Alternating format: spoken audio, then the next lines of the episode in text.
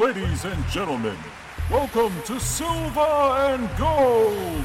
Coming to the ring from parts unknown, at a combined weight of 853 pounds, Piccolo and Dr. Zom.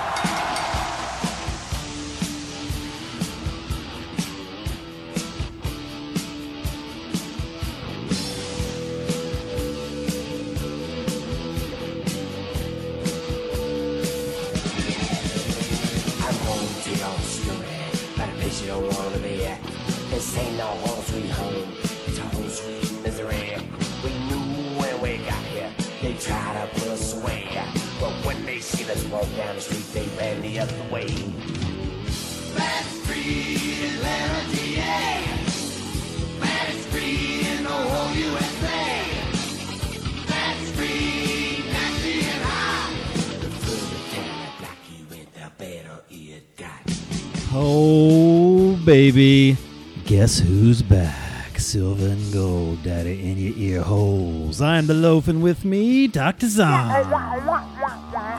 I'm here. We're back, kind of, somewhat, maybe. It's been a little transitional period of new work and moving and laziness. Big laziness on my part. I'm full of coffee. I'm empty of poop. I'm ready to go. Zom, how are you, sir? I'm okay. I'm just full of Benadryl, waiting for it to kick in, and just kind of coasting through life like a fucking, what do you call it? What coast? Kite? Bicycle downhill? Uh-huh. I don't know. Something. Just an empty skateboard rolling down. I'm an empty vessel. Incline. Just... Or as Chekhov would say, an empty vessel. Oh, so I just watched the new Star Trek movie. And poor, Chekhov. What's his face? Yeah, well, that's the way it goes. Yep.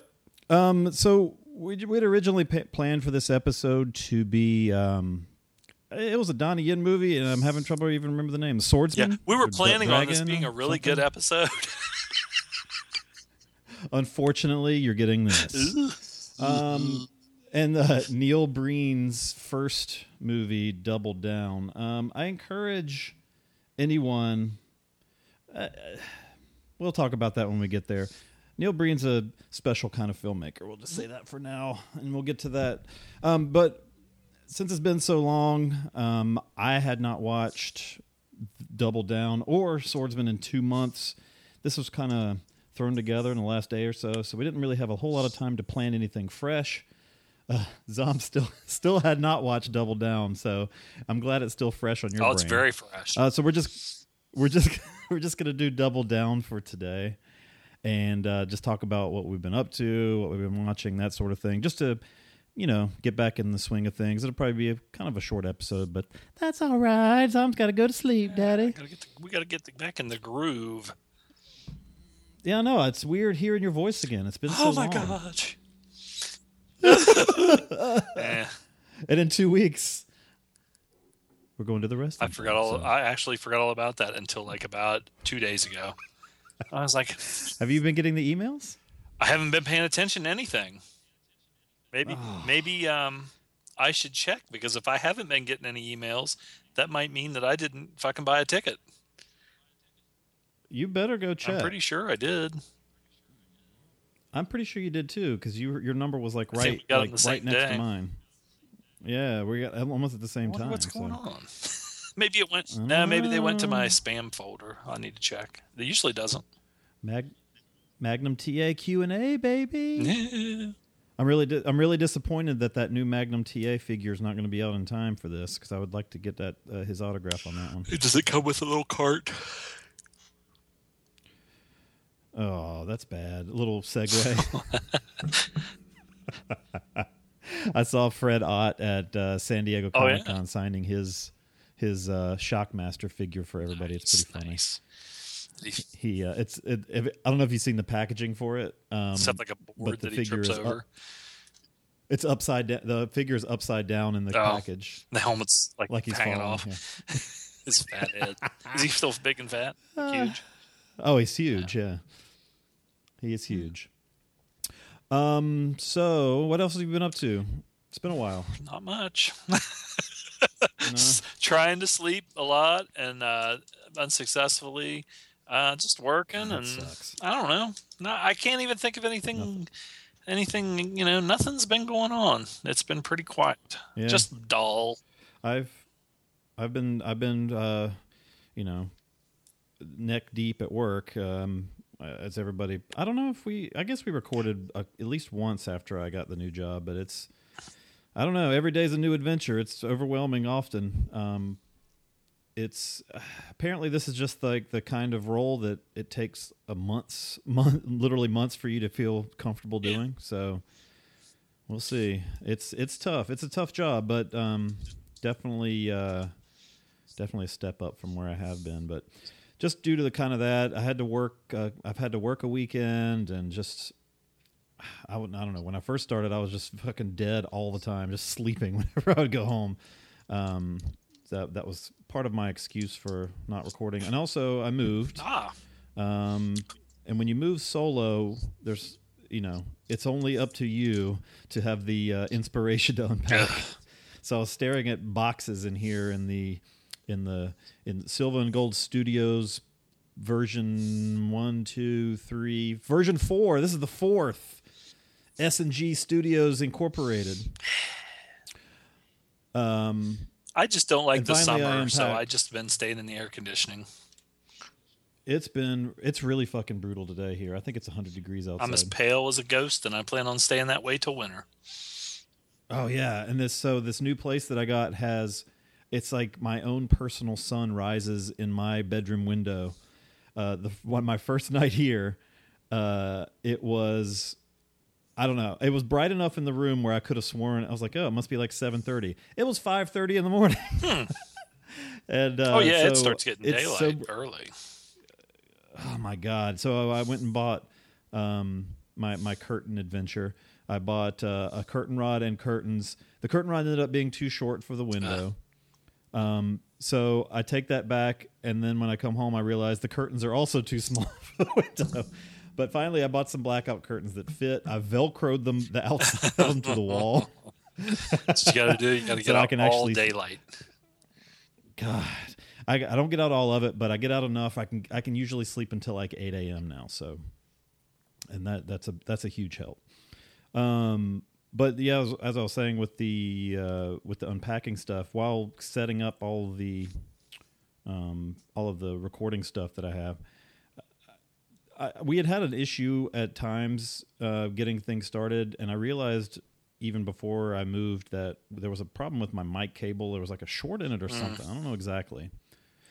And it only got worse after I kind of unplugged everything and plugged it back in. So I had to order new stuff, so that took a little while. And so we're new and improved. I got some new cables, new arm. So I don't have to like kind of lean it over the back of my laptop. I wonder if it'll make the show sound more interesting. I don't think so. Okay. But that was more interesting. But yeah, that's it. I have watched hardly it. We've had 2 months off, and I've watched literally. I've watched more movies in a couple weeks at times than I have in the past 2 months. But what have you been watching? I guess movie wise or anything. I mean, TV, comics. Let's dig in a little bit because reading some comics. I've been delving into the Fantastic Four Ultimate universe, which it doesn't exist anymore because they, you know, made everything go together. But I got on the Things from Another World, and they have what's called the Nick/Dent books that are real cheap, or a lot cheaper, 50% off or more. And they're like shelf ones. Yeah, so I got several of those, and I've been reading those, and they're actually pretty good. The art in it's really good, and you know, I was surprised. I have been reading that. And, you know, watching some wrestling as usual. But let's see here. I watched a movie the other day with one of my friends, and it's called Allegiant. It's a new one, 2016. And I think I've seen that poster. Well, I kind of actually had to ask him about, I don't know, 15, 20 minutes in. I said, is this part of like a series or something? Because it seems like there's a lot of stuff going on that I feel like I should know and I don't. And I guess there were two before this one. And okay. And then he sat there and proceeded to tell me about what happened before and the basic concept and all this and that. And I still couldn't get into it. I just was like, Jeff Daniels is in it. And I'm trying to think. There was Naomi Watts, Jeff Daniels. They're just kind of like the older people. And then they have, right. but it's kind of like this Mockingjay or one of the fucking Twilight movies where it's a bunch, it's like, revolves around these young kids, but there's a series of books and they turn them into movies, and I fucking know. It looks stupid. I didn't like it. I after a while I just kind of started tuning out. I watched 2015's The Lobster, directed and let me review my list. I don't have any IMDb open or anything, so I'm just kind of going on memory. Okay. I'm pretty sure I went to the theater and watched it. You saw it in the theater? I know you saw it because you had said. You know what? I must have. Maybe I didn't write it down. I definitely saw it, and I saw it at the theater. It is a very odd movie in a good way. Oh, I saw it June 7th. I didn't know what it was, and I had no, other than the movie poster, I had no idea what the fuck it was about or anything. And it's really bizarre. It almost feels like that, like one of those movies, like Being John Malkovich or something like that. And I guess they have it listed under like as a science fiction or a sci-fi movie, and I guess it kind of takes place in an alternate reality or something. Because I mean, I don't think any of this stuff happens in our world. No, I think it's. It's futuristic. I think it's like dystopian, and I immediately started thinking about that point. You know, because Colin Farrell goes through a bad breakup, and I started thinking about like if we went to one of these places and how it would be, and like what animals and blah blah blah. But anyway, I don't want to give anything away if people haven't seen it. What animal would you choose? I don't know. Probably like a squirrel. Nothing that would I'd want cool. something that. I want something that I'd probably do like a tortoise. Like, they live forever and they're really slow. Don't you think do you think they get like really bored and sit there and wish that they could, like, because their legs are spread far apart, that they could slash their own wrists? They can't even bite their own wrists. They're in a bad shape. And you just have to like shit in your own house all the time. I don't think they shit in the house. The shit comes out their butthole, which is sticking out under their tail. I've seen them like try and fuck, which I guess they do fuck, but it's like, well, what the hell, man? They must have a dick like that's as long as my leg because it has to go down and around and all that. I don't know. And they make weird noises when they fuck. Yeah, see, I've never heard that. Somebody told me that, and I meant to look it up, and I forgot. Animal porn. Watched 1966. 1966 is Paris Burning. Now this one has like it's definitely an epic. This is a long motherfucker. It's like 3 hours long, and it's got a really great cast of European actors like Alain Delon and let's see who else. Jean-Paul Belmondo, Charles Boyer. It's got a fucking Bruno Kramer. It also has Kirk Douglas, Glenn Ford, Kurt Frobe, Orson Welles. What's her name? Leslie Caron. And what's the other chick's name? I think that sang "Each man kills the things he loves." She's in two. But it's very long. It's good. It's definitely a. Patriotic French movie. You know, at the end you'll be singing, Allons enfants de la patrie and all that shit. Watched 1995's Sicario, which is not the new one because this one is 1995, and it was directed by Joseph Novo, or Jose Novo, mm-hmm. depending on, I guess it's either one, and written by David Suarez. And this is about a young boy, and you know, like in the one with Benicio del Toro, it says that, you know, Sicario means hitman. Well, this is, you know, they take these drug lords take these young kids that are like, you know, probably under 16 and have them become assassins, you know, because they're just like throwaway kids, orphans or whatever, or living on the street. And it's pretty good, actually. I never heard of it, and I just happened to see it on iTunes. I watched Hail Caesar 2016, Joel and Ethan I saw Cohen. For some reason, I kept thinking that we had talked about this, but there's no fucking way, because I watched it just a few weeks ago and we haven't recorded in forever. We might have talked about it on... Yeah, because I saw it back in like December or something when it was in the theater. I know it was cold outside. I'm telling you, probably the first 20 minutes of this... I didn't laugh like one time, and I was like, oh, God, this is going to be a turd. And then after it got rolling, there was a lot of funny stuff in it, and there's some pretty funny, if you know, about like the time period with the blacklist and the commies and all this shit, mm-hmm. which I didn't expect any of this stuff to be in it. And it's got a really nice cast, so, you know, got Clint. Tatum was really funny. He was good, and I don't like him, but like when he did the dance thing, that was very impressive. the dance was awesome, and I love his thing on the submarine. Yes, there's a submarine, and Brolin is great in it. Brolin is very good. He's very good in it, and the one part I was watching, and the type. Do you remember the typewriter scene? I didn't realize that was Francis McDormand, and yeah. Like, oh, and the part with the where she's trying to set up the projector, or she saves somebody from the projector, or the not the projector, the thing that you edit with. Yeah. Maybe that's what I was not typewriter. It was that. That's what I'm talking about. Yeah, okay. There was some other movie I just watched recently where the guy did it. Was torturing somebody and put his tie in a typewriter and started typing. I can't remember what it was, though. It might have been Fargo, the movie or the TV show. I watched 2015's Betarang, which is also known as Veteran. And this is a Sungwon Ryu, R-Y-O-O. Would that be Ryu? Written and directed by him or her. I don't know. Yeah, I guess it's a guy.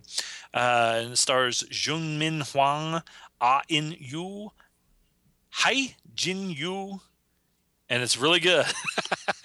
This is a cop movie, and the villain in it is the rich son of like a mafioso, and he is a dick. He is one of the best villainous asshole. You just want to smack the fucking shit out of him, dick.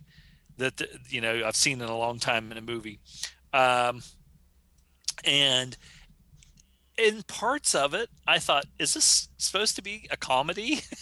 Because the team of police, they kind of had. There's a lot of funny elements in it.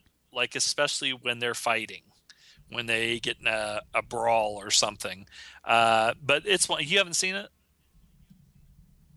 I haven't seen it, no. It's definitely worth a watch. It's really good.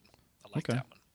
I watched one that you have seen and recommended, I believe, called 10 Cloverfield Lane, 2016, with Dan, directed by Dan Trachtenberg, written by... Best to go in cold. I went in completely cold. I had no idea. Didn't know anything about it. Other than it had, Mary Elizabeth Winstead in it, and she gives me a swing most of the time. Even when she doesn't, like, you know, doll herself up, like in this movie, she just kind of looks like a normal girl. There's just something about her. I just have loved her since Scott Pilgrim. And John Goodman is very good in this. And this movie it has you at the beginning multiple times. I thought I knew what was going on, and yeah. One of those deals. But you know, and then with the title Cloverfield Lane, I kept thinking, okay, does this have anything to do with Cloverfield? I don't know if it does or not, actually, because I never saw Cloverfield, so it might. I don't know. You should watch Cloverfield. Yeah, I have never seen that. It's pretty good. I watched 1974's The Black Windmill, directed by Don Siegel, and this stars Michael Caine and Donald Pleasance. And this is one of those ones that kind of fell off the map, and I'd never even heard of it. And then all of a sudden, it shows, you know, somebody mentioned it, and I was like, oh, what the fuck's this? I like Michael Caine, you know. And it's kind of a spy movie, and I watched it, and it was all right. I didn't think it was anything that great. It was a little bit above average. There was some stuff in it that but I will say this. I was watching it and getting up and going in the kitchen and making myself something to eat or washing some dishes or something. So maybe that led to or added to it. It has a Donald Pleasance is really good in it. But it was all right. It's worth a watch. But like I said, it's not going to light your fire. I don't think it's not. Some people really liked it, so maybe it did light their fire. Try to set the night on fire. I watched 2015's Green Fire. Green Room. Wait, what did you watch? Sorry, Green Room. Over you. Directed. Ooh, I need to watch that. Jeremy Saulnier wrote and directed it. It stars Jean-Luc Picard. Anton Yelchin. Oh, that's the name. Is that the Star Trek guy? That's the Star Trek guy. Yeah, I didn't even realize that until just now when I saw his name. Yeah, that is him. Maybe this is his last movie, or Star Trek was his last movie. I don't know. Well, this I think the official date on Green Room was 2015, even though it didn't really get anywhere until this year. And Star Trek just came out this week. So, and it also stars Imogene Poots, Alia Shankak. Poots. But anyway, this really has some fucking hardcore punk, fucking white trash skinhead fucking music in it, and it's white trash skinhead punk music. Nice. It starts out kind of, I don't know. I mean, it's one of those ones I heard a lot about, and it's kind of in a different way. It's like Hail Caesar. At first, I'm like, okay, I heard so much about this. What the fuck's going on? And then the ball starts rolling. I have it ready to watch. I need to do that. Okay, now this is one that you definitely need to watch. And It's from 2016, directed by Michael Bay. It's called 13 Hours, and it stars a lot of people from TV.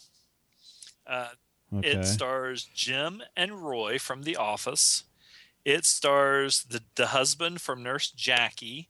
It stars it stars the Captain Flint from Black Sails. And I'm sure.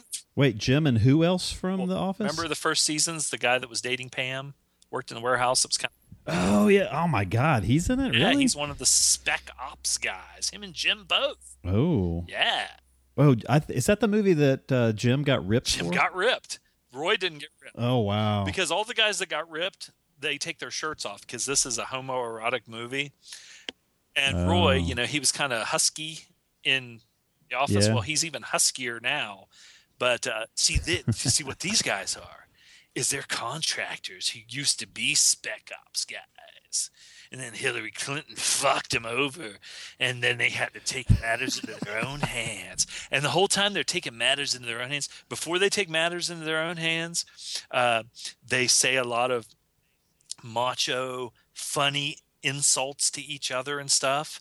You know, like they're, you know how like macho guys like to insult each other's mothers and say stuff, but it's funny, but they're such hard asses that they just like, ha, ha, ha. Yeah, my mother takes it up the ass, ha, ha, ha. Yeah, or something. You know, so, you know, they're just macho, and these guys are just really super duper macho, and then of course, you know, they're everybody else is an imbecile, like all the contract, or not the contract, because they are the contractor, because they know what's going on. The anybody that's not special spec ops is a moron that fucks everything up. Everybody. I mean, they're just, but they forgive them because they're there to protect and serve. Yeah. So anyway, I watched. Speaking this. Of, go ahead. It's got a lot of shooting and a lot of blowing up and a lot of Benghazi guys running around in Adidas tracksuits, you know. And when you look at them, they look, but then they look away because they're up to something. You know what I'm saying. When you were talking about the for hire thing, it made me think. I saw, and it's funny. Cecil sent us some voicemail a couple months ago that I'm going to read later, but about this trailers in particular. But I saw this trailer for War Dogs. Have you seen that trailer? War Dogs. Miles Teller, Jonah Hill movie. Where they're the young guys that sell ammo. The gun runners. Yeah, that's a true. Yeah, true it looks pretty cool. It looks pretty neat. I was impressed with the trailer. So. I heard a lot about somebody, I think maybe Frontline or something like that, did an hour documentary on those guys. Mm. Let's see here. I kind of thought it would be like the Lord of War with Nicolas Cage and the Joker, mm-hmm. who played his brother. What's that guy's name? Joker has a band. Suicide Squad Joker. Oh, Leto. Yeah, Jared Leto. Okay. But anyway, I've been watching. One of the reasons that I wasn't watching a lot of movies was I've been watching the series Fargo, first two seasons. I recommend them highly. I've heard for... Yeah, I heard they're great. A long time. Everybody said that was the best show on TV, and I just didn't watch it. And So first season's really good. Billy Bob's in it, and... Forrest Gump's son. See, I like to use people's, not their real names. And Billy Bob's really good at it. Then the second season is even better. And it's got Ted Danson and the guy that tried to fuck the girl in Hard Candy. And Patrick, what's his name? Wilson. Patrick Wilson. He's very good in it. And there's somebody else in it that's... famous. Sam from Cheers, the guy that tried to the pedophile from Hard Candy, and it's got the guy you probably didn't watch. He was in Burn Notice, and he played a pedophile. I watched some of Burn Notice. Michael from Burn Notice, the main guy, he's in it. He was in Sicario. He was in the shootout at the border. He was the guy in the front seat with the fucking mustache. Anyway. I didn't even notice. Good show. It's quirky. It's Coen Brothers quirky. I watched 2016's 999. Now this was, I got this from a recommend from C-O-M, C capital C, little O, capital M. Little O, big M. Yep.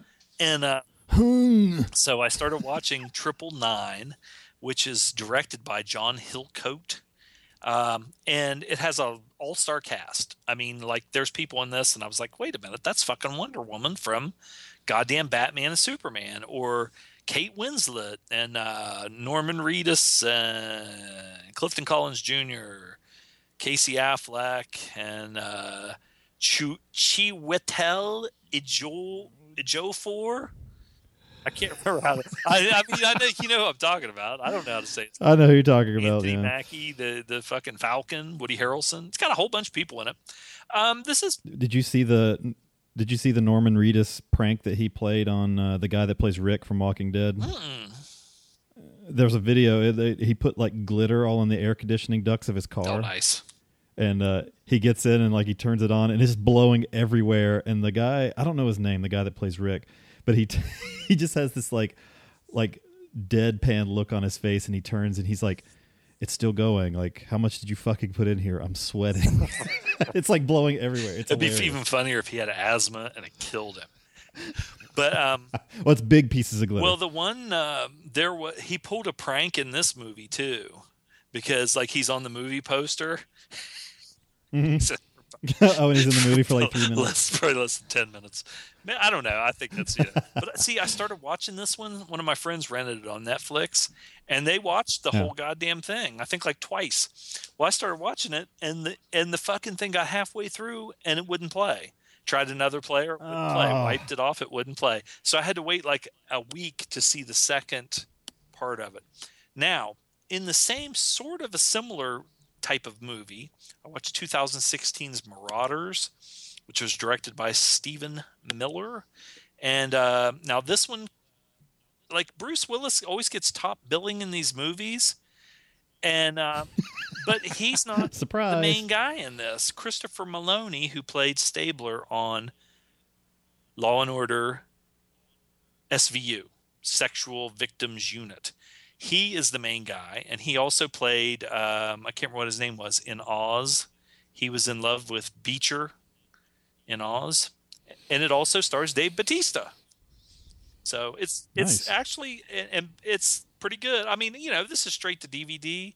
I thought it was pretty good. I mean, it wasn't bad. I thought it was all right. It kind of has the same, you know, that, like, what was it, Heat and The Town with Ben Affleck, where there's a gang of guys that put on cool-looking masks and go into banks and rob them.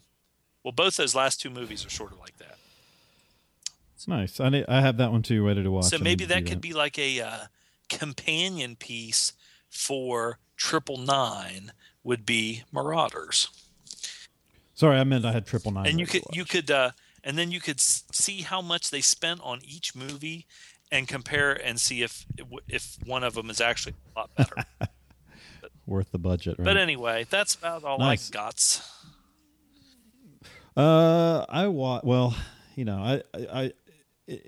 Seeing as it's been 2 months, I haven't watched a ton, but there is a ton, so I won't go over all of it. I'm going to go through my list here and kind of highlight, because some, like, I got one called The Boss's Wife. I don't even remember what the fuck that is.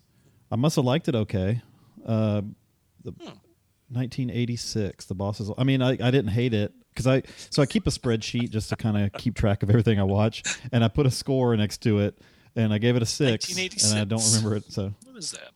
That is Daniel Stern, Ariel, Balmsdale, and Fisher Stevens. Okay. That was okay. Nothing to write home to Mama about. No. Let's see. I can talk about, like, theater movies. I don't remember. Did I talk about Civil War on the show ever? I don't think so. Or maybe so I'm pretty sure I talked about Batman versus Superman and how I was kind of disappointed in it. I've yet to watch the kind of extended cut that I hear makes that Batman Superman better, because I haven't wanted. I mean, it's literally 3 hours long. Yeah. So I haven't really sat down with that yet. I have it, but I saw Civil War in the theater, and I tell you what, I fucking fell asleep in the middle of it. Is that a critique, or were you tired, or? Yeah, I mean, it was probably a little of both, and I tell you what, it was more forgettable, I think, more disappointing, I guess, than Batman versus Superman, because I've seen Batman versus Superman twice now. And I probably liked it better the second time. And Civil War, I honestly don't plan on revisiting. You didn't like the fight? I don't know what it is. With Black Panther and Bucky? Honestly, I don't even... Was that like... I don't even know if I remember it. I remember the fight like in the big... I don't know, some kind of missile silo or something. I don't remember that much about it either, to tell you the truth. Yeah, I don't know. It's just, I don't know. Maybe I've got superhero kind of ennui, or I don't know. I'm just kind of tired of them. Let's see. Oh, there, Double Down. I watched May 19th for a little background there. Let's see. I did finally watch French Connection 2. I love, coke addicted or whatever, heroin addicted Gene Hackman. That was pretty funny. Yeah, what was it? Was he talking about baseball or something when he was all fucking? They were getting him off of it. Yeah. He was talking about Joe DiMaggio, I think, or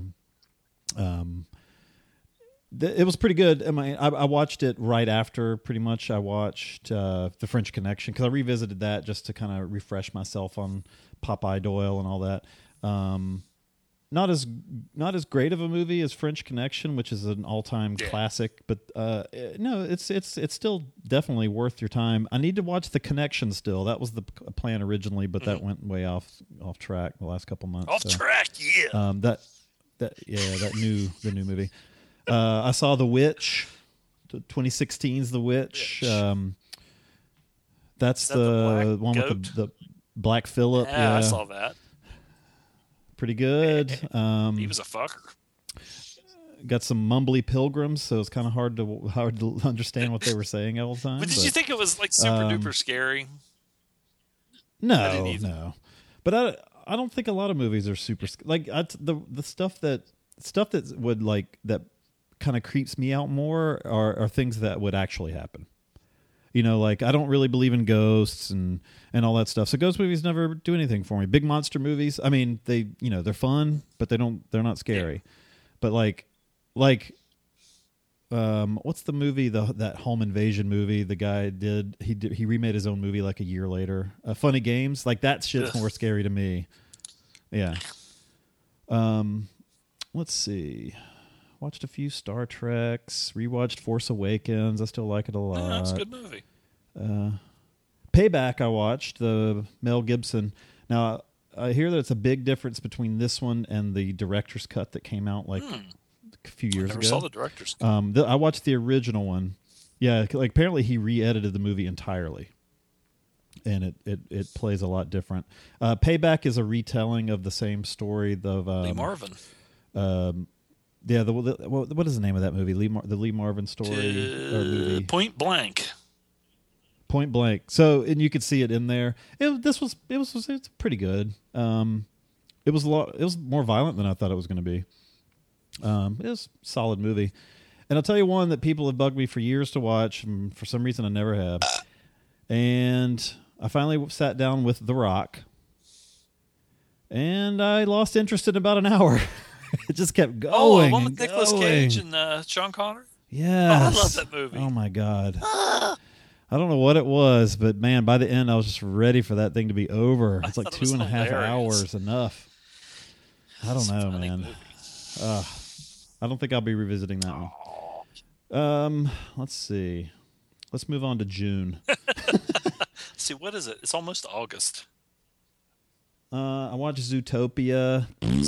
Boring. Oh, what's that? The animated movie. Wow. Everybody liked it a lot. Yeah. One that surprised me. I revisited Ghostbusters 2 for the first time in years. I hate and I remember movies. Yeah. Well, I remember like being like I might have only seen this movie a couple times.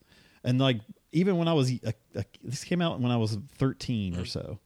And I don't think I even liked it when it came out. I'll tell you what. I mean, I didn't love it, but it was a lot better than I remember it. It was fine. I saw it probably like when it came out, six and a half. I haven't seen it since, and I couldn't tell you anything about it. But I just remember that it was wasn't it kind of like the same as the first one? Kind of, yeah. Yeah, pretty much. There's the red slime that reacts to emotion that they find at like flowing under the city. And it's kind of making this whole new supernatural event that they're seeing. But I mean, you know, with the cast, it's hard to really go too wrong. Now, did you feel like that one, when you saw it the first time, did it rape your childhood? Oh, definitely. It killed the first movie. I was still a child, too. Yeah, I raped the fuck out of it. I watched 84 Charlie Mopic. Yeah, that's a good one. God, it was great. I mean, this is a Vietnam movie. It looked to be probably been made on like a $10,000 budget. I think it was filmed somewhere in California, but they get away with so much. With it's kind of handheld, so it's a Mopic, I guess, is motion picture, but it's a documentary filmmaker. This is the plot. The documentary filmmaker is going along with this platoon in Vietnam, and they kind of stumble across something that's a lot bigger than they were hoping they would stumble across. And Ho Chi Minh's lot of it is, a lot of it is. It's ought to be this big, Sarge. a lot of it is the guy. It's kind of like I always make this comparison to that show, The Real World, when they would have the confessional. Yeah. Where they would just talk to the camera. It's kind of that. It's there's some action sequences, but they're done in a way where it's like the stuff that would cost a lot of money is off screen because the documentary filmmaker's not directly in the line of fire, which is smart, and it's really good. Well, I really liked it.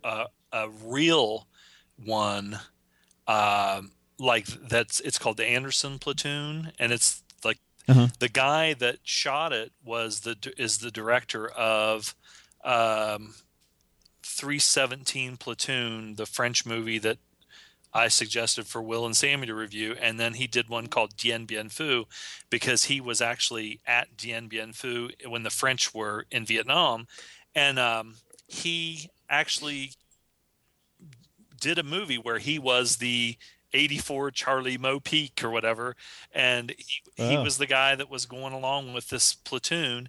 And one of the things that I even told somebody at work about it that just struck me was, I think this took place in like 1965, and like you said about the confessional thing where he's just talking to each guy, and he said, this is Smith from Cleveland, Ohio. He's an 18-year-old draftee or something, and the guy's sitting there talking. Well, he gets killed, obviously before the movie's over, and you just start thinking to yourself, that was 1965. That was the year that I was born, and here's this young kid, and that's all he ever was from the beginning of his life till then, and that's it. He should actually be, 70 some years old, probably as old as my mom and dad or something, but he got everything, just cut off at the. Yeah. And he's just dead rotting in a jungle somewhere. It's like, ugh. Yeah. And that's, one guy where there was like, what, 56 or 58,000 Americans. Cause I don't count the other, this commies deserve what they got. Yeah. Burn them alive. I was really impressed with this though. I need to watch that the 317 section or whatever it's called. That's real good. Yeah, yeah. I think of all like war movies, for whatever reason, Vietnam War movies I always kind of gravitate towards. Maybe because those are the ones that have been the most like protesty as far as war movies go. I know some more recent things have come out showing kind of like the soldiers' mental side of things as far as like, the Middle East stuff we do. But I think it'll be a while until we kind of see for those to filter out. Well, I kind of like because the ones there's still the rah ones. And I like the ones more like the Green Berets, with John Wayne and 13 Hours. I mean, they're fun. But American Sniper. Because, they talk about those movies being propaganda movies, but those other movies are propaganda movies too. They're just propaganda for the others. Just on the other side. Yeah. You know what I'm saying? As I said, I watched The Lobster. Honestly, it's probably one of my favorite movies I've seen this year. It's strange, but it's entertaining. It's different. It's definitely different. So be aware of that going in. I watched the resurrection of Jake the Snake. Oh, this is on Netflix. Good stuff. See, I haven't watched it because I feel like I've seen and heard all of the stuff about him like 1,000,000 times. Is there a lot of new stuff, or is there? Not really. But no. It's still no. It's just it's pretty well made though. It feels at times almost like a infomercial for like DDP's DDP yoga. They don't really plug DDP's yoga a lot, but if they could have very well put in like a order DDP's yoga now, and you can get off drugs, it would have felt natural, right? Because it's like they play like the sappy music at times and stuff. But honestly, I thought it was really good. I always wonder how much of it's a work because of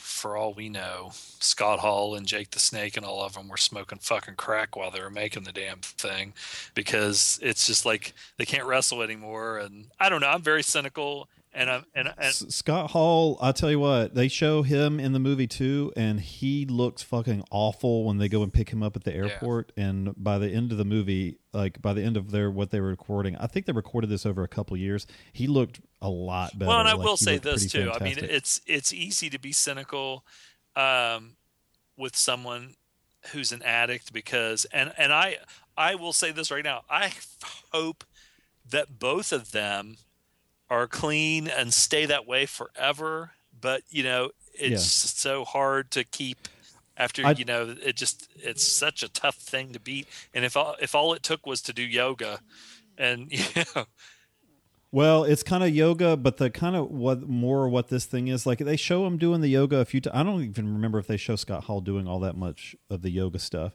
but it was more like being in, like staying with Diamond Dallas Page in his house. That was more like their detox.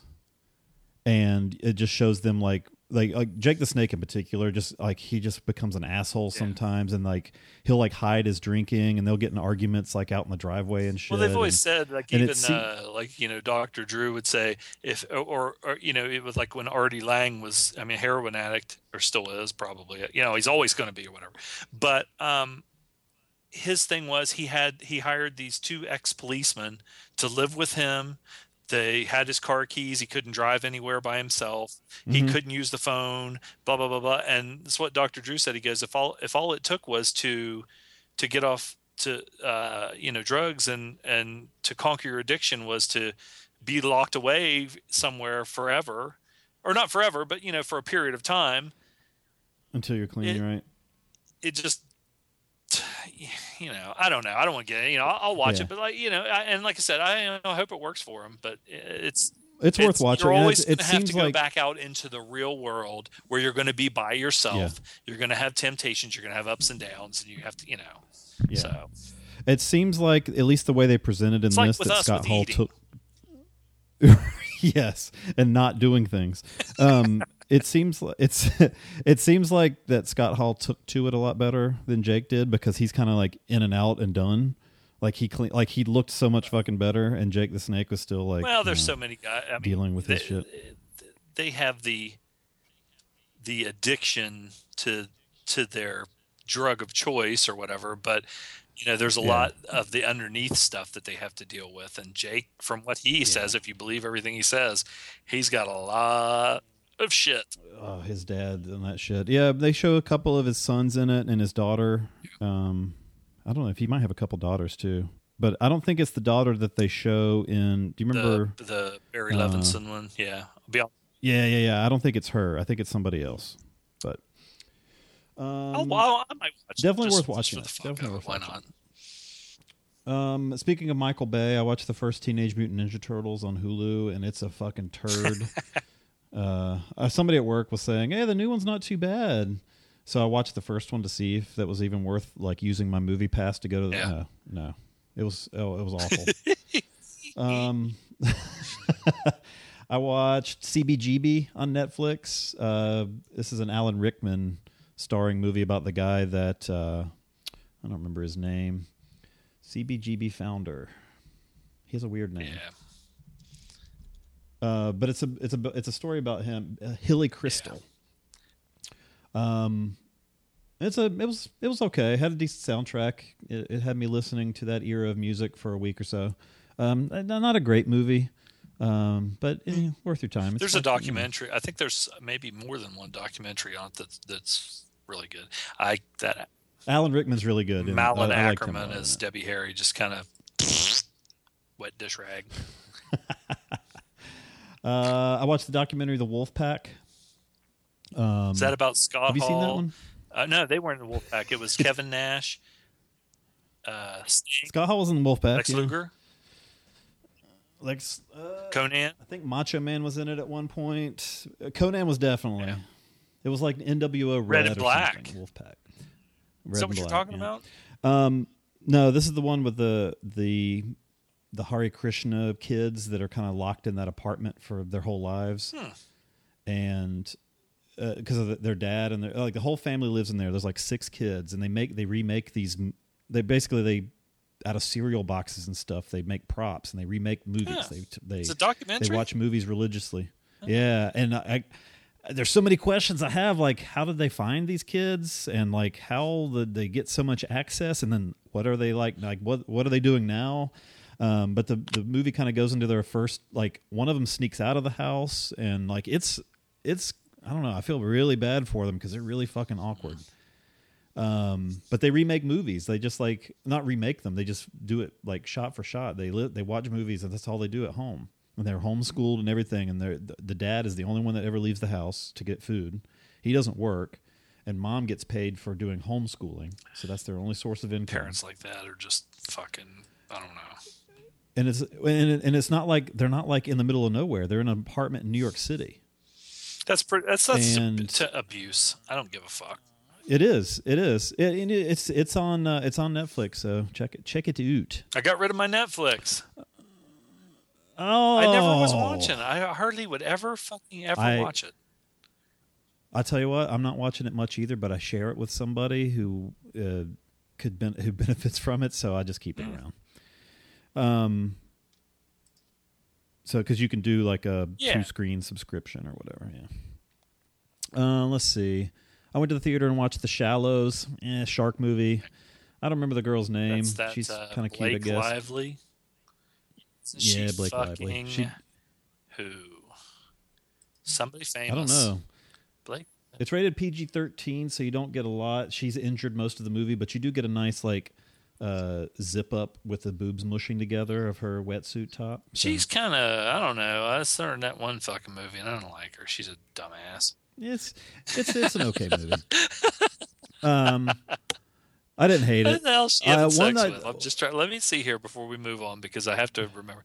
Okay. Is it? It's the guy that played Green Lantern. Oh, Ryan Reynolds. They might actually be married. Yeah, they're actually married with a kid. His eyes seem either too close together or there's something wrong with his eyes. Like did you ever see Deadpool? Yes, I liked him in that. Did you? Okay, yeah. Didn't have to I'll tell you one that was surprising. Saw at the theater, Central Intelligence with The Rock and Kevin Hart. I laughed more than I thought I would. It's pretty funny. It's cruder than I thought it was going to be. It's a decent little movie. The guy that plays Jesse in Breaking Bad is in it. It's in 999. Is he? Mr. White. He's a good actor. Yeah. Science, bitch. Yeah.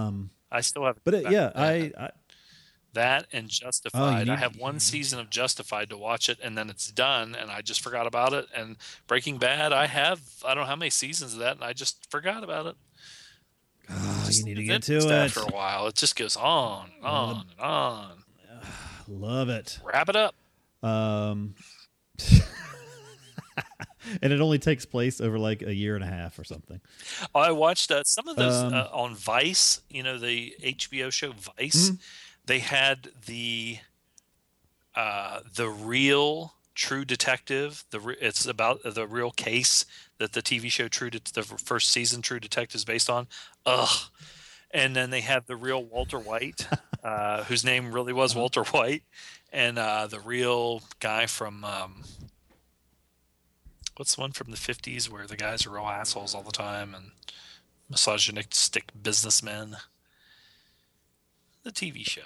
Got Don TV. Oh, Mad Men? Yeah, Mad Men. But the real True Detective is really good because I didn't know that was a real case, and it was fucking. Not a whole lot else.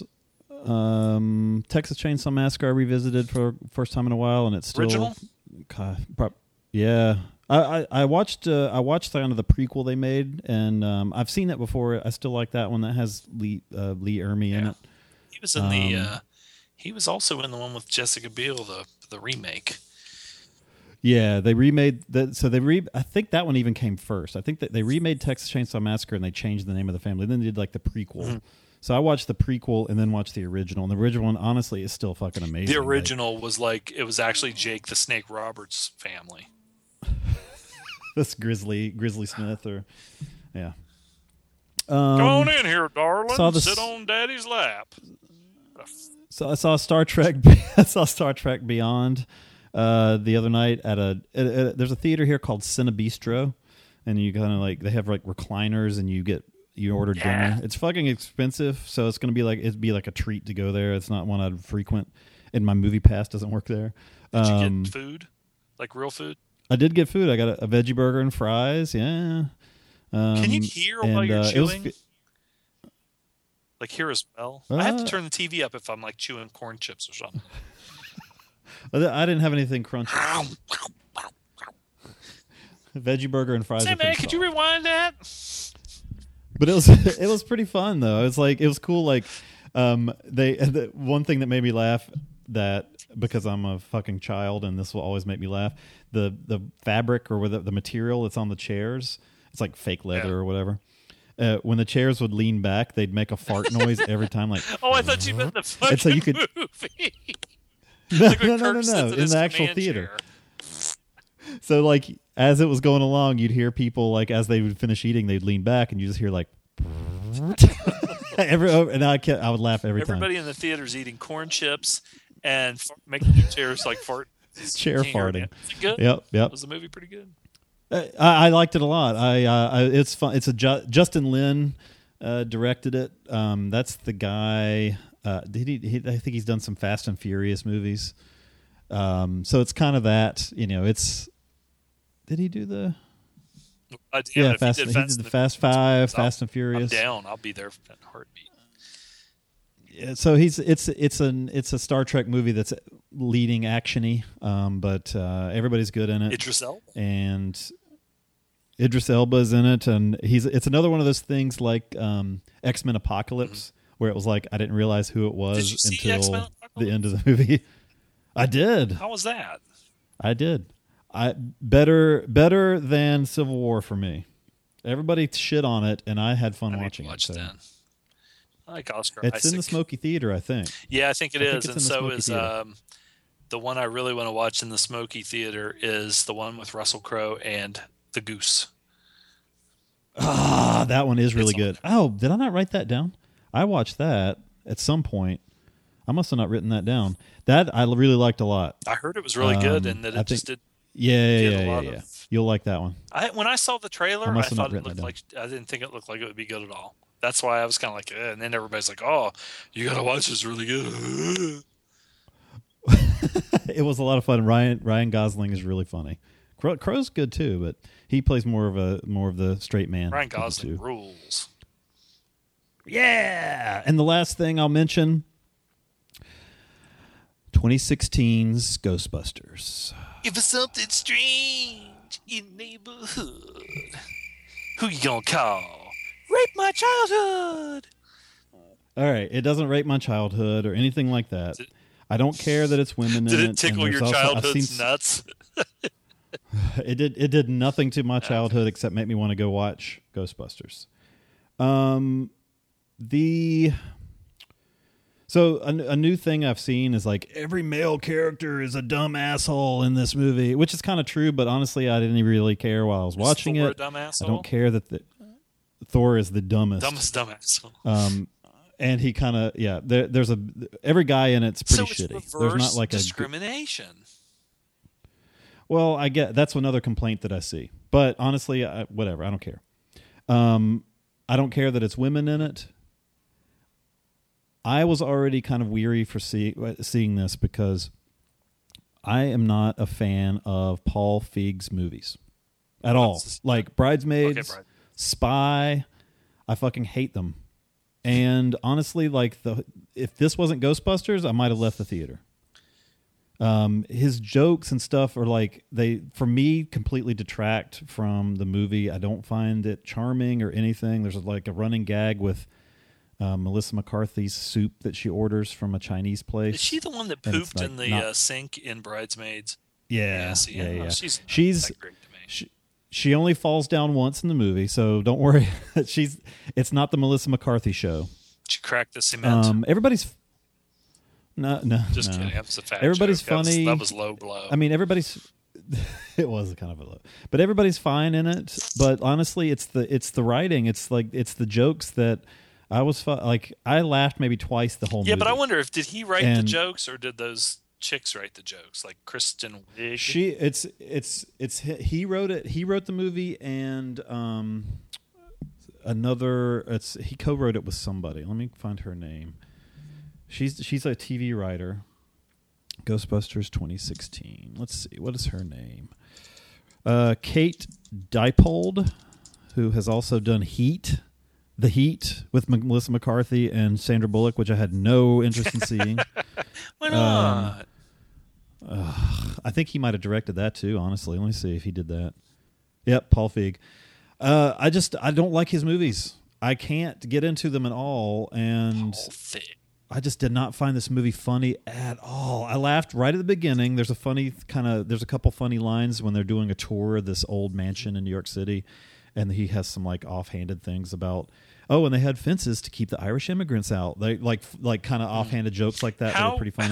How were the effects? I mean, not anything great, but I didn't think they were terrible. They were kind of all right, but like, I don't know. There was even a fart joke in there, which I'm a mark for, and I didn't laugh. I don't know. I don't think. I know. It's lame. I don't know. This is like this. If like I said, if it wasn't Ghostbusters, I would have left. It's probably like a 5 out of 10 for me. It's a completely average experience. I'm glad I saw it on Movie Pass that I didn't pay $15 to see it. It does write a lot of movies with women in the lead.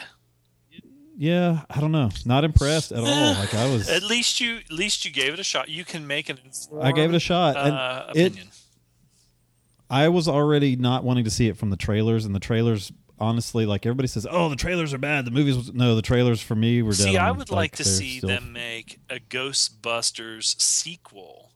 Have it not be funny at all. Have it be really fucking terrifyingly scary. You know, like okay, you had Dr. Strangelove, and it was about, you know, the bomb and going to start World War III and everything. And at the same, you know, around the same time, you had Failsafe, which was sort of the same novel, but it was really serious. Dr. Strangelove's funny. That's really serious. They should do that. Have another serious Ghostbusters. Have the exact same story as the first movie with the same characters and everything, but make it not funny. Make it like Aliens. I'll tell you what. There was a guy in it, Ernie Hudson's cameo. He was not an asshole. Did he pee a lot or poop? No. He's in it very briefly. Dan Aykroyd is kind of a dick in it in his cameo, and Bill Murray. They make Bill Murray is a big asshole. His cameo. Did they play the original guys, or are they playing like other people and they're just thrown in there as a? They're playing other people entirely. Wink, wink. That would have made, it was a total wink, wink. None of them play their original parts at all. It would have been a lot more interesting if it was, I think, because it's different enough. It's almost the same story, but it's like a new origin for the Ghostbusters. Honestly, I might have been more interested if it was like the old guys kind of handing off the reins to a new crew or something, but. It's different enough. It's a unique story. It's not a complete like just rewriting of the original. I mean, it's still kind of, you know, people not trusting them, bureaucratic stuff, and big, you know, giant thing by the end. You know, it follows that same flow, but it's just kind of they're starting over again. So, I mean, I don't know. I have no interest in ever seeing it again. I did not laugh at all. Let's just get down to it.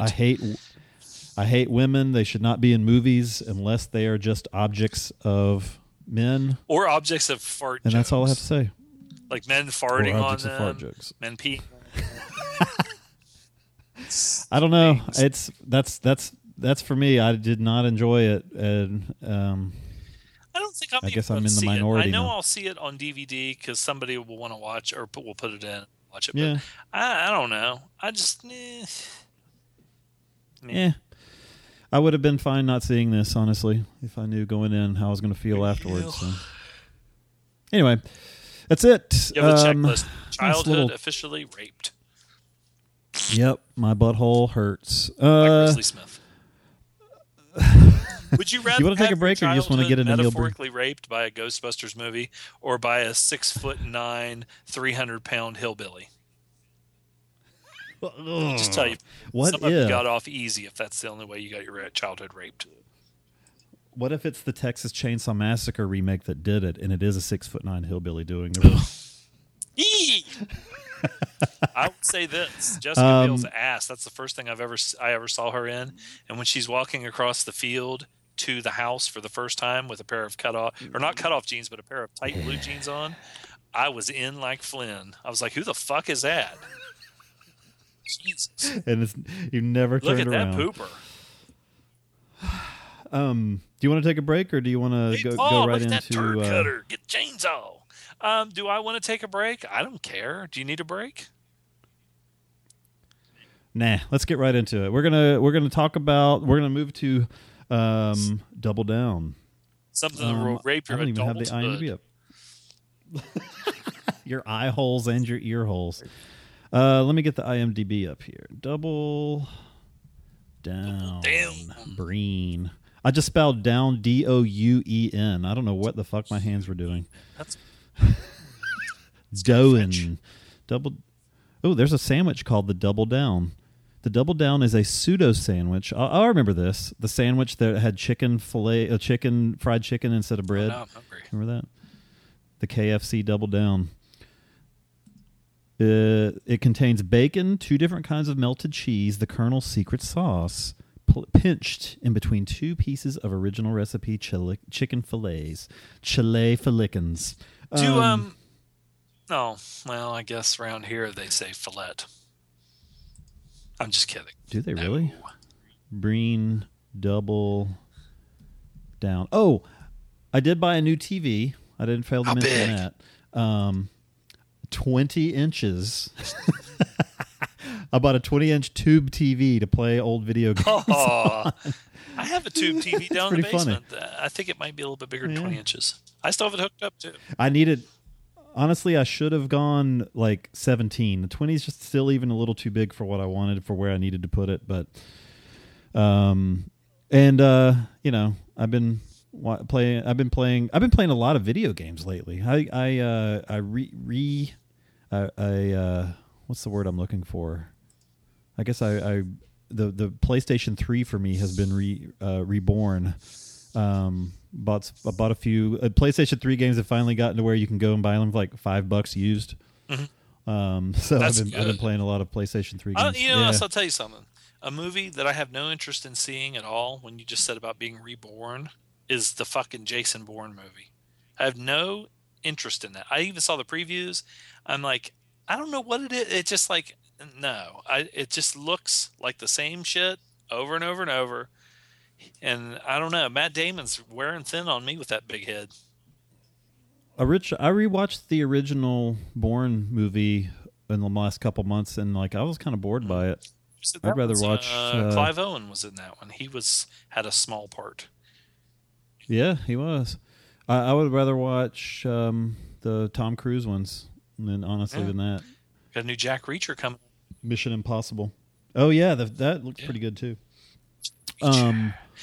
Been reading a lot of comics. I've been doing the DC Rebirth stuff. That's all been pretty good for me, and it's working. It's working. Yeah. It's like they've said, it's not exactly a reboot. There's basically the reason it's called Rebirth is there is basically a character that has kind of been missing for the last 5 or 6 years that has kind of resurfaced. It was because of Flashpoint kind of started it, so it's kind of an explanation. Rebirth is kind of an explanation of why we're seeing what we have been seeing, and this guy's trying to figure out what's going on. And there's a teaser of who's responsible for things ending up like they did after Flashpoint, which is kind of neat. And I haven't gotten to it yet. I'm excited to start reading the Hellblazer series. So, but anyway, Double Down. 2005. Here's the synopsis. Oh God, I can't even say this with a straight face. An edgy action thriller set in Las Vegas during a terrorist attack. Is there really a terrorist attack going on? I'm really confused by the plot of this. There is a terrorist attack. A brilliant. Isn't he the terror? A brilliant compute. I guess he's a terrorist for hire. A brilliant computer loner takes control of the city and attack. And the attack... What? A brilliant computer loner takes control of the city and the attack as he fights... It needs a comma, that's why. And the attack as he fights with his fits of overwhelming depression and obsessions with love and death. Directed by Neil Breen. Starring Neil Breen. Written... and produced by Neil Breen. Neil Breen, everybody. Neil Breen. Soon to be a major motion picture starring Antonio Banderas. So, this is an interesting movie. Yes, it is. I don't know if I want to go first, because I think I'm going to have a different... Well, now you have a lot of notes. Now, mine... I do have notes. Okay, this Neil Breen, okay? First of all, I'm almost 100% certain he wrote his own Wikipedia. Because yeah. Like the way the Wikipedia is written sounds like his narration in this movie. I'm pretty sure he wrote that synopsis. Like it says, yeah, I am too. I swear to God. When I read his Wikipedia thing, it said something about, he was an architect and a real estate and a real estate salesman or something like that. And then later on it says, many people have thought the common misconception about Neil Breen is that he is a real estate agent. He did pass his real estate license, but he only dabbled in the field slightly. Like, who gives a fucking shit? Anyway, this guy. So. I listened to an interview with him. I need to listen. Yeah, I'll tell you what. After hearing that, he sounds like a pretty nice guy. Like he's kind of clueless, I think, as far as like. He is a really nice guy. He's a dork, and he's like on The Office. Michael Scott wrote a script called Countdown. I'll see what the hell was it was, but he played Michael Scarn. And it was Countdown to Armageddon or some shit like that, or some. But it's just sort of the guy is a douche. He's a nerdy douche, but probably a really nice guy. But he can see himself like when he is in character. I'm sure he is seeing himself like when you're a little kid and you're playing Planet of the Apes. You're not seeing yourself as a little kid riding a bicycle, you're seeing yourself as Charlton Heston fucking riding a horse. And in his mind, he sees Tom Cruise or George Clooney or Chuck Norris or something. And he kind of fashions himself after that. He runs like a douche. Everything he does is very douchey. When he tries to, be emotional, he's very douche. Like when somebody gets killed and he goes,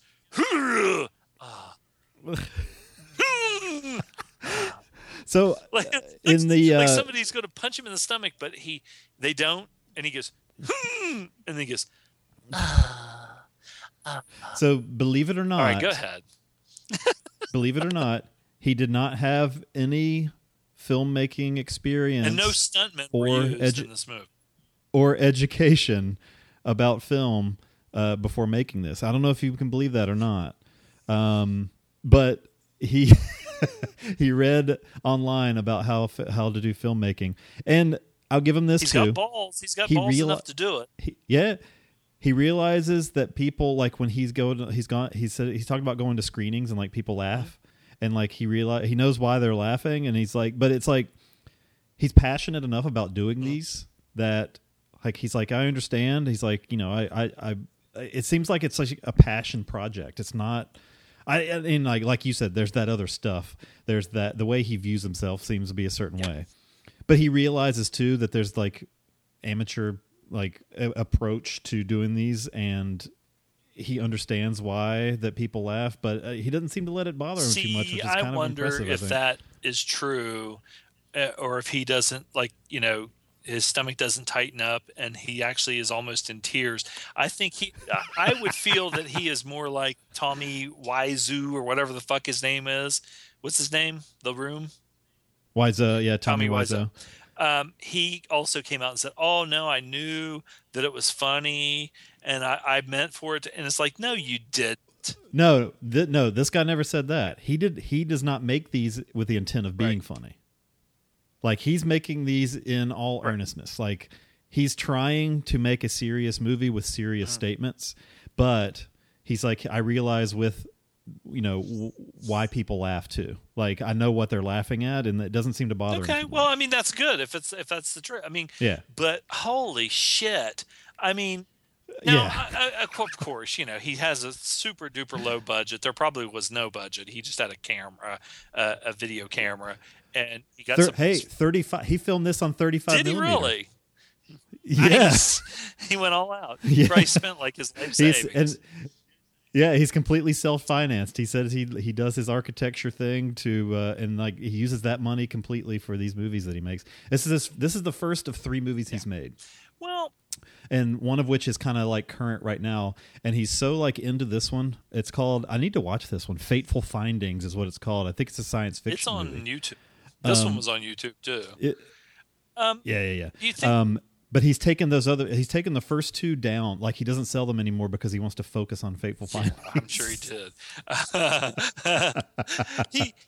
There is so much narration in this that It almost reminded me of like the Beast of Yucca Flats, where they shot everything with no sound whatsoever, and then they just dubbed in everything. And here, it's like I have this. Listen to this. There's a thing on YouTube called Double Down Best Scenes. Listen to this. I can't go on with this. I'm an American. I'm an American. I love this country. My country. And he's crying while he's like, digging him in the dirt. Where are you? Where are you? Where are you? Where are you? I mean, I'm an American. Where are you? Ah, oh. Everything is said sort of the same way. And even when he yells or grunts and shit, and then I think that. I don't know how many times like he'll take the clip out of his pistol and then put it back in, and you can see there's no bullets. Look at it and put it back in. And then the one time he has like an M16 and he pulls the thing back to, you know, rack a round in it, and there's nothing in there. Even the clip, it has like a hollow thing that runs down the length of it, and you can see it's empty. But what about the tuna bullets fish? Are expensive, what man. About the eating tuna fish while driving? Yeah, this guy can create like a force field that makes people's brains explode when they get too close, but he can't figure out how to fucking like get a fork of tuna fish into his mouth. Or he can't figure out to pull off the side of the fucking road and eat his goddamn tuna fish, because they make a point of he's like, he's basically off the grid. Well, he's not. I don't know. He's sort of like Jack Reacher, but he's a technical genius. Dude. He is the grid, and he specializes in intelligence. Yeah, and why does he save all the tuna? There's cans? Like one time where he says something like central instead of central intelligence, he says central intelligent, and then there's one time where he says about NASA, or was it NASA? It was like the National Space something, and he just totally fucks it up. And he says, I could create an EMP, which is electromagnetic pulse. Electromagnetic pulse. But he goes, I could create an EMP, an electromagnetic explosion. Did he really get that right? Yeah, he says electromagnetic, instead of pulse, he says electromagnetic explosion. So that wouldn't be EMP. There's several things like that that are pretty fucking funny, just because he just gets it wrong, but he leaves it in there. Oh well. He doesn't. 35mm film's expensive, man. There's a tank top, and he sits out on these rocks with his 4 laptops and his tuna fish. The shittiest laptops ever, and he uses flip phones, and he talks on like 3 phones at once. A few times. So one's up to his ear, and then he holds the other two in front of him. He'll just be like hanging out, and just sitting out on these rocky ass ledges, for no reason, like out in the desert. And for some reason, like he keeps waking up like under his car. I didn't understand that at all. And he's going crazy. He's losing his shit. And he writes, help me. I don't know if it's his blood or somebody else, but he writes, help me in blood on the side of his Mercedes. And then the Dish Network, he's got like two dishes from the Dish Network, and he must be on the run from paying his bill, because he takes he takes his wrench out and he wrenches them onto the back of the trunk while the trunk's open, which is funny because kind of, he just kind of jiggles the wrench around. Real sound effects, or did he add that clunking sound? Oh, there was no way a mic reached in there. He had to have added all this sound in later. Fucking unbelievable. Where are you? And then he met the love of his life when he was 7 years old, and it was love at first sight. And then they showed these two little kids, and they look like they're about four. Yeah, they're supposed to be dressed the same. Like he was still wearing like a black tank top and jeans. They were in love. Oh, okay, I love you. Will you marry me? I love you. Will you marry me?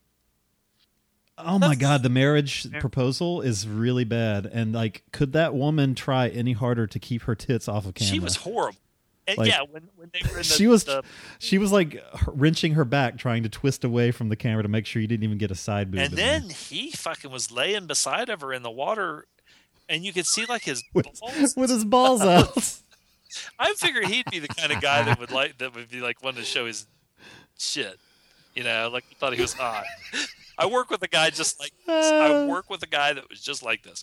You would have thought he was a kung fu master, and the way he talks, you'd be like, hey, what do you think about it? He'd be like, yes. Like he's trying to be cryptic and cool, but he's a fucking total douche. Oh, this guy's great. This is a fucking funny-ass movie. But it is. He's a covert agent. He's a mercenary for any nation that wants to control another nation. American. If you don't get it, he is depressed and lonely. Yeah. I think he might only say it like 12 times.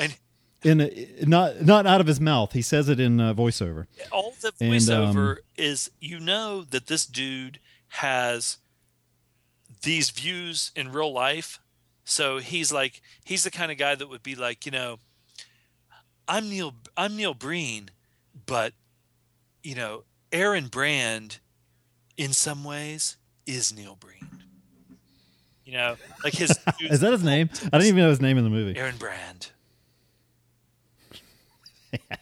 He now does he carry around his girlfriend in a duffel bag? I didn't get that either, because it was like a body bag, and then sometimes you would see her hair, like she was in there, but then sometimes a skeleton.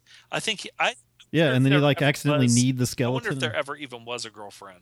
I expected at the end of this movie that he would just be some fucking loser douche podcasting with a big gut, and he just dreams this shit. Mine's hanging out of the bottom of my Ilsa She-Wolf of the SS t-shirt right now. I lose about 20. I've gained back my 20 that I lost last year. Yeah. He has a syringe with some red stuff in it. That makes people go to sleep. Yeah, he puts it in a strawberry. And lots of people try and plant bugs with like chewing gum. They don't see that. Yeah, and it melts in the fucking Las Vegas sun, so it's just all gooey. Oh, I'm sorry, my shopping cart hit your car. That's okay. No harm, no damage done. So so the story in this is like he's out there losing his shit in the desert. They can't kill him because he is the sole owner of certain codes that basically will release some kind of biological agent that will like wipe out the United States. And if he doesn't put in these codes every 2 or 3 days, everybody's dead. So they can't. The government knows this. They can't kill him. So instead, they kill his girlfriend. Well, they use him too. I'm not sure what that's. They use him as a weapon. I'm not sure why that's going to convince him to stay under the thumb of the government, because like why wouldn't he just like around and show her tits?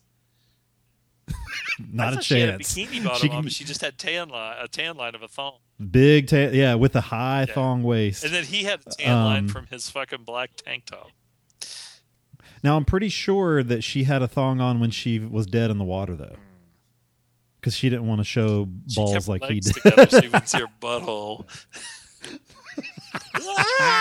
so He had the blood all over his hands. So I think he's with the flower. What the hell was that about? Was there? Yeah, I guess that was like symbolism or something. Speaking of flower, it was so nonchalant. I couldn't believe that when he put anthrax on some guy, it's, you know, instead of like you would say like, okay, actually in real spy life, I think like the KGB they had like a pin on the end of an umbrella or something like that, and if you were walking through a crowded subway station or something, the guy would reach out and just prick you, just scratch you with it, and it'd have like something on it, it'd kill you so many days later or something. This dude, okay, now that's very subtle. He's walking, and it's not even, there's no crowd. There's like just him and some other guy, and he walks by, and he just, it's like he's got a handful of baby powder and just rubs it on the guy's arms. And he goes, he won't even know what hit him. He'll be dead in 2 days. It's like, how would he not know? You just threw like a bucket of flour on his arm.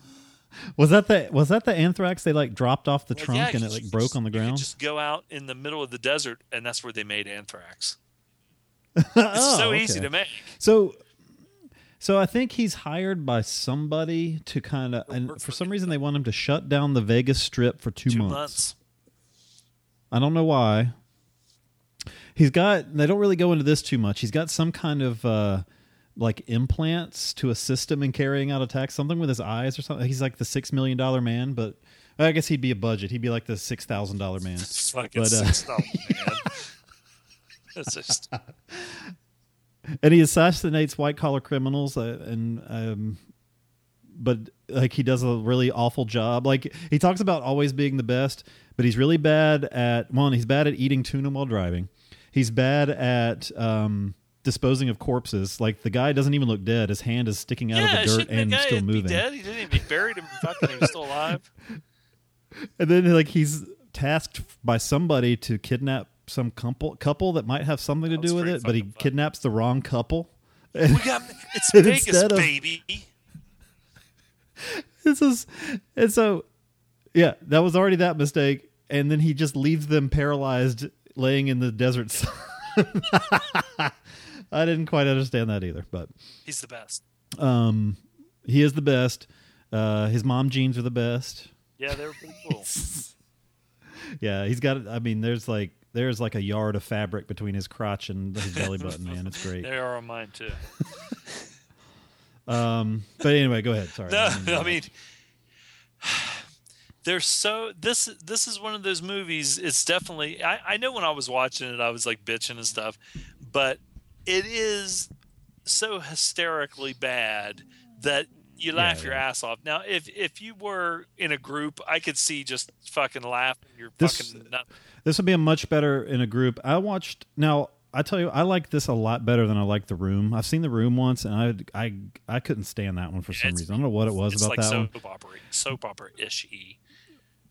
Maybe that's what it was about that. This one's on that level of like of ineptitude, but. For some reason, this was a lot more endearing. It's a lot cooler because, I mean, you know, it's action, and it's got a lot of it's got like a sexy woman that he talks to on the phone that sounds like a tranny. That one that he calls about that he was going to set the guy up that had the most awful fake mustache and goatee. Oh, I said something about this in my notes, and I missed it when I rewatched it this morning. I said that guy. I was like, what the fuck. I said I laughed at the dude with the very realistic goatee getting distracted by the possible tranny in the parking lot. Like, okay, yes, I'll help you. I'll help you out. I'll help you out. Do you like my clit? Yeah. And then that guy, his goatee and mustache looked like they were made out of black electrical tape. It was like I think Groucho Marx has a more realistic facial hair. The two were they CIA guys when they came up to the car. They had the worst actors on the planet Earth in this. I don't know who anybody was. After about, what are you doing? Who's that guy? And he pulls the mustache and the goatee off, and they're like, "Oh my God, it's him!" And they pull their pistols out. The guy's obviously unconscious. He must have been the most dangerous man in the world. But he's unconscious. He had another roofied strawberry, just like that. Back off! Can't you see he's unconscious? Why didn't he just put the stuff in the? Why didn't he just put that tranquilizer in the champagne instead of and that's what I thought too. A strawberry. You know, sometimes if you have fruit in a drink, the people don't eat the fruit. But also, he was supposed to be the driver that came to pick them up at the wedding chapel, and you know they obviously couldn't afford a limo, so he just pulled up in like a Buick. No, he was driving that was a Rolls Royce. He was driving. Yeah, I was like, I'm sorry, but people wearing tourist clothing that get married in Vegas, I don't think they're expecting a Rolls. Well, I know because they showed the emblem when he puts the guy in the trunk. He puts the guy in the trunk for some reason. I swear, I thought the car was like a fucking. Well, maybe he just had the emblem. Reliant or something, but he did get a Ferrari. But the one thing about that is when you live in Vegas, they have like these places that will rent any kind of car. Yeah, I'm sure that's so. Yeah. Maybe that was his. Maybe he's successful. Maybe he doesn't want people to know that his real estate holdings are more successful than what. No, you know what? I bet the Mercedes is his that he wrote "Help Me" on in blood. I bet that's his. Do you think those two dishes? He seems his? More like a. The laptop. Know. He probably found those at a landfill. Man. He'd be sitting there just like, and of course he'd be on like typing on one of them, but he'd have to reach over like he was playing keyboards and fucking sticks, you know. No, I bet it. You know what I bet it was? I bet it was a foreclosed property, and he just took a bunch of old shit. Yeah, probably. Yeah, that's some good shit, man. He knew kinds of stuff how to operate. Like he could take over drones and start cars. Yeah, because he had and then biological. And chemical weapons are more dangerous than nuclear weapons because you don't have to have all that science. That's true. Well, you do have to have the science and how to disperse it because you can't just like walk with a handful of anthrax and rub it on people's arms one at a time. He'll be inhaling that in a few minutes and he'll be dead before he knows it. But, of course, when he gets home and he's like, what's the shit all over me? I think the guy would have turned around and go, why did you just throw that shit on me? Dude, what's this powdered sugar, you fucker? Motherfucker. I think the highlight for me is probably when he kind of starts losing his shit in the desert by the end.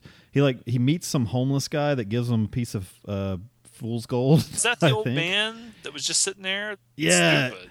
But he just starts losing his shit. Who are you? Who are you? He's looking at himself in the car, like reflection, and yeah, and he. Did he think he was? I swear, it's like two at one point. Well, he saw his dead parents, and they were just two fat old people that were standing in the fucking, foot deep in the fucking edge of the lake out there. Yeah, he says. Now he does say in the interview that I listened to. Mysticism, social commentary, and lost love. There are three themes he likes to explore, and you can see it in this. And apparently, they're in his other two movies as well. Yeah, so, and in his mind. But and then he saw that old man sitting there, just sitting there under that rock, right? And then he had a big thing about. It must have just been some place that he liked to go and hang out. This rocky, red rock shit. He goes out there and eats tuna. No, not tuna. What's the peyote? Yeah. Well, he climbs up this fucking hill and he's got cowboy boots, mom's jeans, and a blank tank top. And he sees this dude, so he just starts climbing up this rock. Like he's got his pistol out, pointing it at this guy that he doesn't even know. And he's like, "Who are you? Who are you?" And then so the guy doesn't say anything. So he's like. Nah. So he starts climbing up this hillside, and when he gets up there, this old man just who can barely stand up stands up, and it's on a complete flat surface. But for some reason, the old man decides to put his one foot up on the edge of this rock about a foot, and he falls and cracks his skull open. So then he looks down and he's like, he had to go back down. And he goes, "I understand you." And it's like, because. Maybe he was supposed to be like a shaman or a vision. I don't know. There was some of this stuff went over my head. Yeah. It's not. It doesn't understand. I mean, that scene, that whole like sequence of scenes, like of him losing his shit. They're just like, I don't think it's like you see one line and you're like, man, that is like the worst line in the history of cinema. And then the next one comes, and then it trumps the previous one. I mean, like he runs on rocks, like back and forth, and like his dead girlfriend. He's a bad runner. his his dead girlfriend like heals like his arm by waving her hand over it. The dead girlfriend he falls is about one of the worst fucking actors I have ever heard in my life. He looked like Laurence Olivier. She was really bad. And then, like, I like the part where he like runs up the rocks to try to catch her, and she like bloop disappears. And he's like looking around, like that's probably his girlfriend in real life. Yeah. Or is that something? I wonder if like, somebody he hired and then he hit on her the entire time that she was in the movie. I'm kind of curious of like any of the people if they're related to him in some way, like the family, like the weird scene with the family he's sitting and talking to. Like, who are those people? The girl that had it's like tumor. His friend. Yeah, if you put in $100 to the making of this film, I'll write a scene for you. Yeah, does he cure the little girl's cancer? Okay, $50. Is that what happened? He touched her head. I don't know. It's I don't have a lot else to add on this. This is a good group movie. Yeah. It is unbelievably awful and like everything but about it. It's funny. Execution. I mean, it's got some fucking funny shit that's not supposed to be funny, but it's fucking funny. Rolf gave it like half a star on Letterboxd, but it, you know, his mistake is watching it alone. I'm pretty sure. Yeah.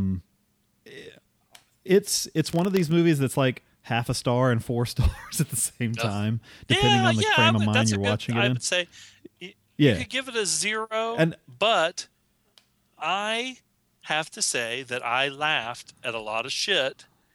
I did too. And I'm probably not enjoying it in the way that I definitely am not enjoying it in the way that Neil Breen would want me to enjoy it. I wish that now if you took out like, okay, he's like Ed Wood where somebody gave him access to just stock footage of the.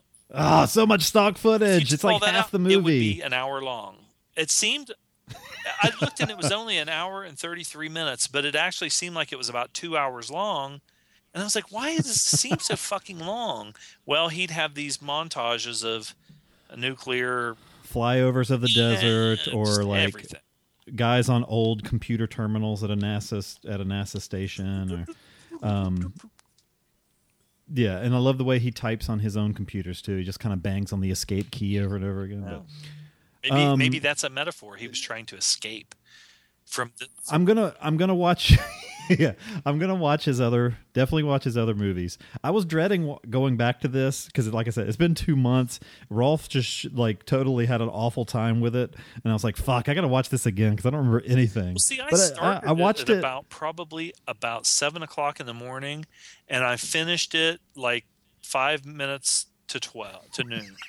Because I'd start to watch it, and then I'd just be like, "Fuck this," and I'd start doing something else or not paying attention. You have to pay attention, because you can't just listen to it because there's so much good, stupid, horrible stuff. Yeah. You don't pay attention for the plot because you're not gonna. It's not really gonna make much sense anyway. But watch it for like when guys get shot in the head. That's always really funny. The line deliveries. I really don't think there's one. Like not bad. That one line. Young like guy that was sort of like either an FBI or CIA guy. There were 2 of them. There was like a guy that looked like Fred Gwynn from the Munsters, and then there was a young guy, and that guy was fucking awful. I'm telling you, I swear to God, I can't understand how some of these people. And I'm not saying I've never. I mean, well, I guess I have. I was in a play one time, but I didn't say anything. They have to just be his friends. There's no way they're actors. Yeah, how can you be that awful? I mean, I would probably be that. Maybe awful. He was holding up cue cards and they were reading them or something, and they couldn't read very well. The scene where he's like showing the guys' faces talk like they're addressing the media, and all you see is like a head and clouds. Oh, awful! That had to have been that had to have been read. Yeah. That was really bad. What would you rate this? In it sounds like they're reading, but maybe his handwriting was really bad. On the cue cards. I probably would give... Architects have good handwriting. He's got to have good handwriting. But you know what? He's probably not even an architect. You know, he's probably like George Costanza, you know, when he always said he wanted to be an architect. But he's actually unemployed. Yeah, he's a cross between George Costanza and Michael Scott. He probably works for a paper company or the Mets or something. Are they any good this year? The Mets are good this year. The Yankees are not. What would you rate this? I will give it a...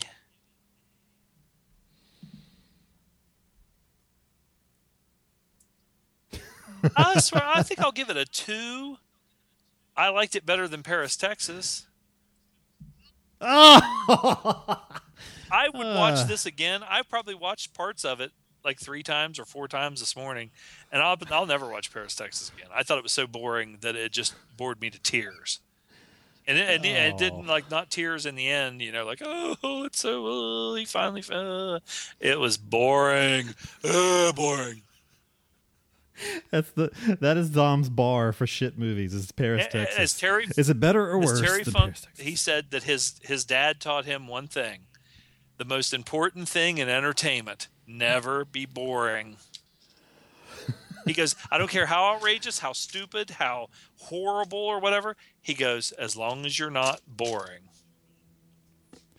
I just thought of Terry Funk fighting Chris Candido in a when that horse fucking stomped him. God damn it, man, they were lucky that thing didn't fucking... I mean, it kicked the shit. Yeah. It was kicking and fucking like, oh my... So you're going with a 2, but a high recommend? Yeah. I almost went a 3, but I thought that's fucking ridiculous.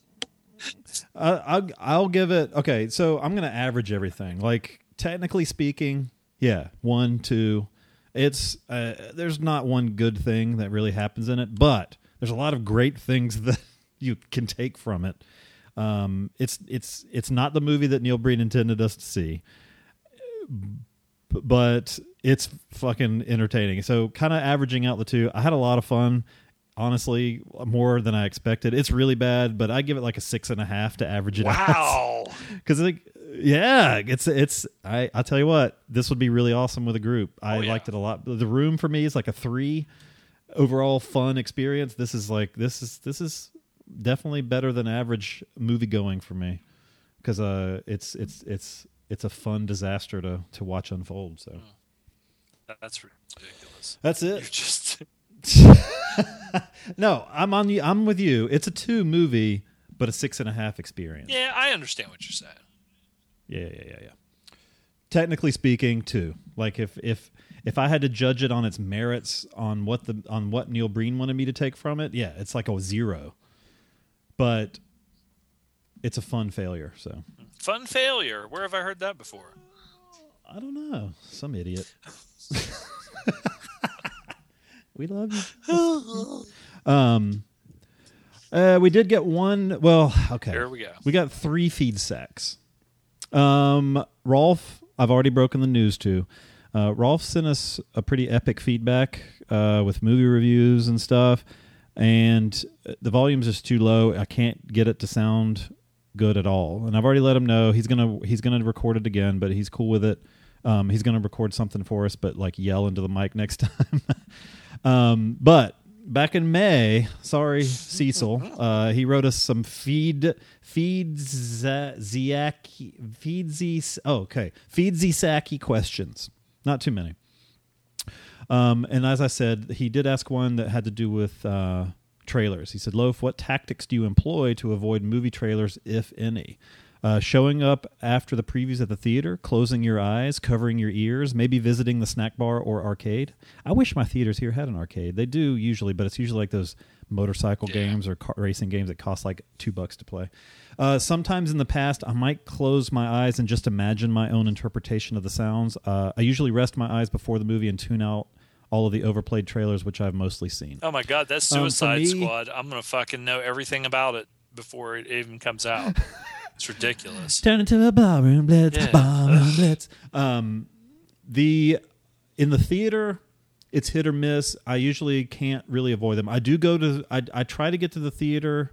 I try to time going to the movies about 20 minutes after show times now, because I can walk in right at the end of the trailers.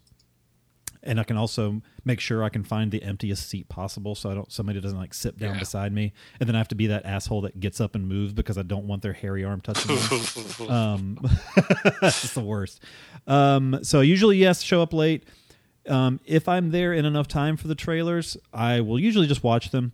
Or if it's a movie like And I did break and watch the Rogue One trailer, which I am excited about. The new Star Wars movie come out later this year. But if it's a movie that I'm really looking forward to, I will do the like the eyes closed and like hum or something. Put your hands over your ears, your eyes closed, and go. I must look like a fucking lunatic sitting there, but and fucking close your eyes and eat. Just crunch, yeah, just crunch and close your eyes. But yes, and at home I just don't watch them. Like you know, I don't seek them out. So seek them out. Yeah, I don't seek them out. All right, for each of you. If you were to get into film production itself, what would you see yourself doing? Would you be pulled toward directing, acting, or writing, or a combo of the three? Like Orson Welles. Other options. I'd be really fat, and I would do it all. Other options include producer, cinematographer, editor, or even composer. Everyone starts as a production assistant, so you must have skills. Ordering at Starbucks or the coffee bean and tea leaf. I don't know what the coffee bean and tea leaf is. So what would you lean towards?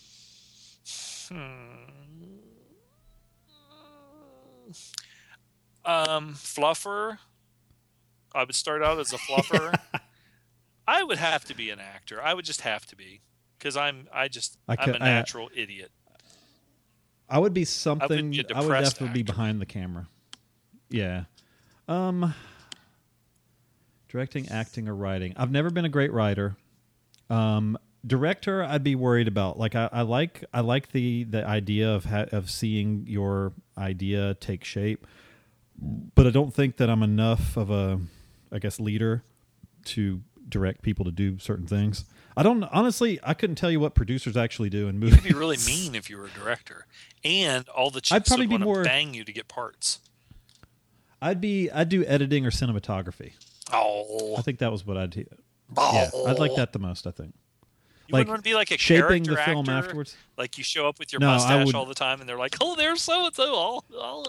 I don't know if I've ever said it on the show, but I had when I used to work at the theater, there was a couple Indian guys that were trying to start making Telugu movies in this area, and they asked me, I was like, "Would you want to be in a movie?" Because of my mustache mainly. Yeah.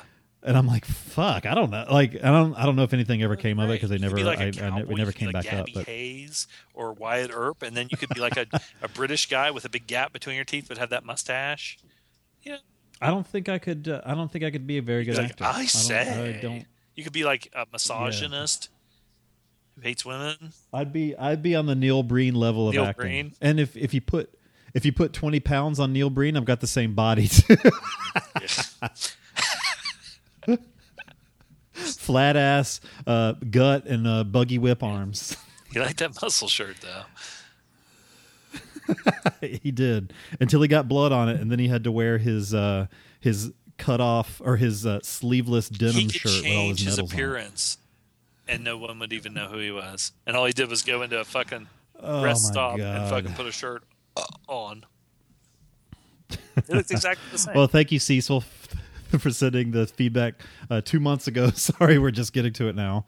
And Rolf, I apologize for the audio challenge. I'm gonna play with it a little bit more and see if I can get it to go for the next show. But yeah.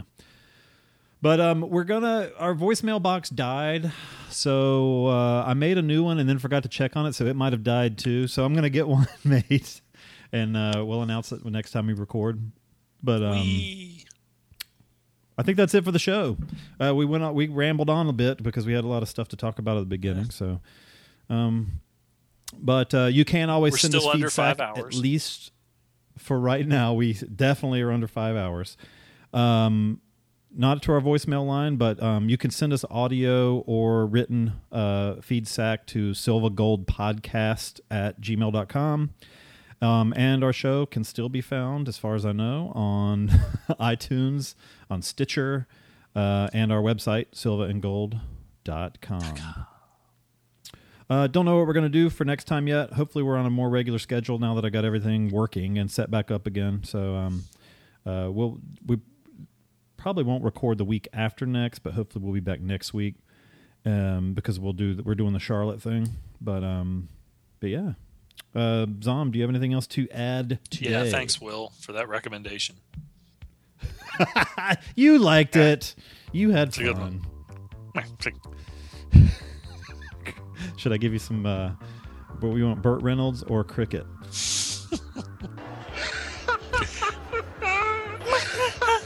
Alrighty. Well, until next time, what are we supposed to say? All right. This is Loaf. Zom. Bye-bye.